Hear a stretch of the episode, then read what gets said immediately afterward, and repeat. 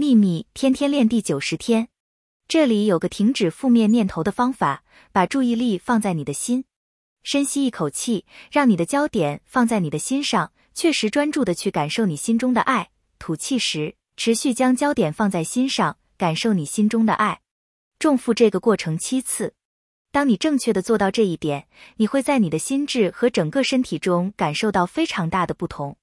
你会觉得更平静、更轻松，而且早已停止了那些负面的念头。愿喜悦与你同在，朗达·拜恩。